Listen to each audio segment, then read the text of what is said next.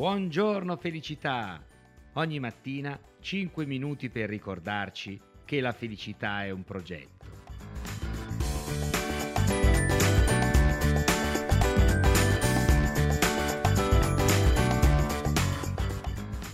Buongiorno cari amici e ben arrivati a questa puntata di Buongiorno felicità.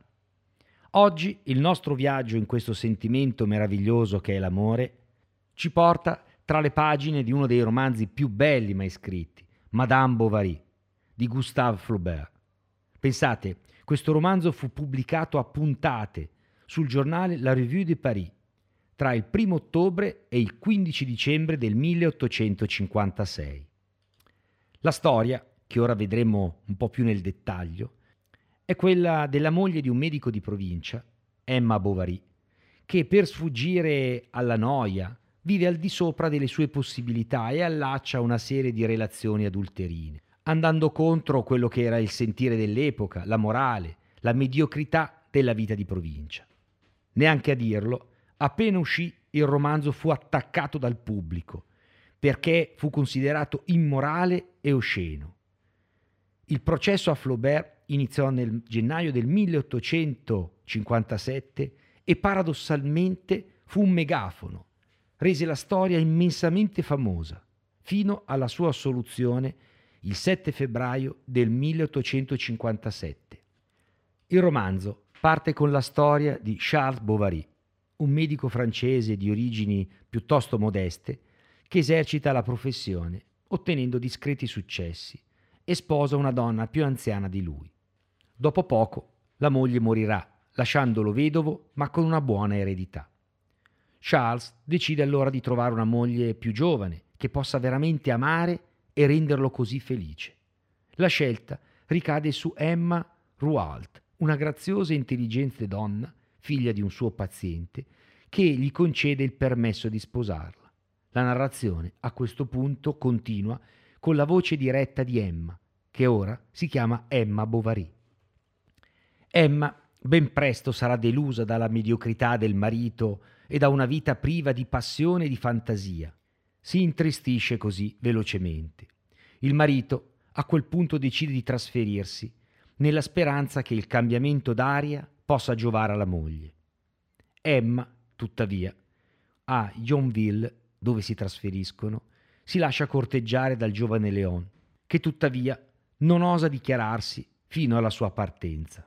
A quel punto inizia una nuova relazione con Rodolfo Boulanger, un bell'imbusto di provincia, che, spaventato dalla proposta di una fuga a due, la abbandona. Ed è la seconda volta. L'ansia di rivalsa spinge Emma tra le braccia di Leon, quando lo ritrova a Rouen, tempo dopo. È un amore passionale che non ha nulla di romantico e vive di mille sotterfugi. Travolta dai debiti contratti con un usuraio dopo aver chiesto inutilmente aiuto a Rodolfo e Leon, Emma disperata, si uccide con il veleno. Il marito, venuto a conoscenza dei tradimenti della moglie, la perdona e dopo pochi mesi muore.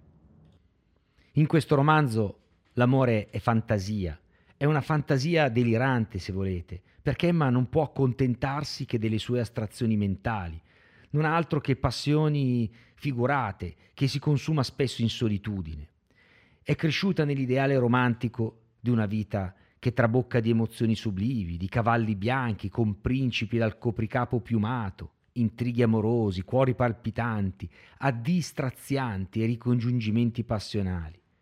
Madame Bovary proietta i suoi castelli immaginari nella mediocre e provinciale realtà quotidiana, facendone dunque un romanzo d'appendice e riuscendo ad alimentare il suo fuoco interiore che si spegne alla stessa velocità con la quale riesce a divampare costretta quindi al logorio di un matrimonio asettico, e sono tutte queste metafore di quello che era il sentimento dell'epoca, la morale dell'epoca, ravvivato da goffe e tiepide carezze di un marito limitato e campagnolo che non comprende le stranezze della moglie pur amandola moltissimo, la signora Bovary non può che intrecciare le, la sua vita con delle relazioni amorose che vanno tra l'invenzione sua e l'incapacità delle persone di cui si innamora.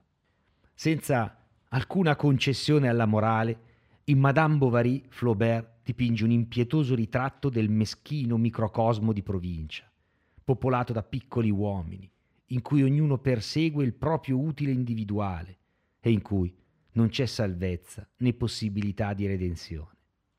Dunque qui l'amore è passione, intrighi, delirio, impossibilità di realizzazione, fino all'epilogo finale tragico. Dobbiamo ricordare, amici, che questo fu un romanzo rivoluzionario per l'epoca, perché era un'epoca piena di ipocrisia della società, una società decadente, e quindi fu un manifesto contro quella società. Quindi il valore va ben al di là del racconto. Madame Bovary è considerata una delle più grandi opere della letteratura francese. Anche questo, cari amici, consigliatissimo da leggere. Ebbene, l'appuntamento è per domani con una nuova puntata di questo viaggio nel sentimento dell'amore tra poesia, letteratura, filosofia, per conoscere un po' di più questo sentimento connaturato all'animo umano. A domani, cari amici, e vi auguro, come sempre, buon caffè e un buon inizio giornata. Sono Mario Alberto Catarozzo, formatore, business coach professionista.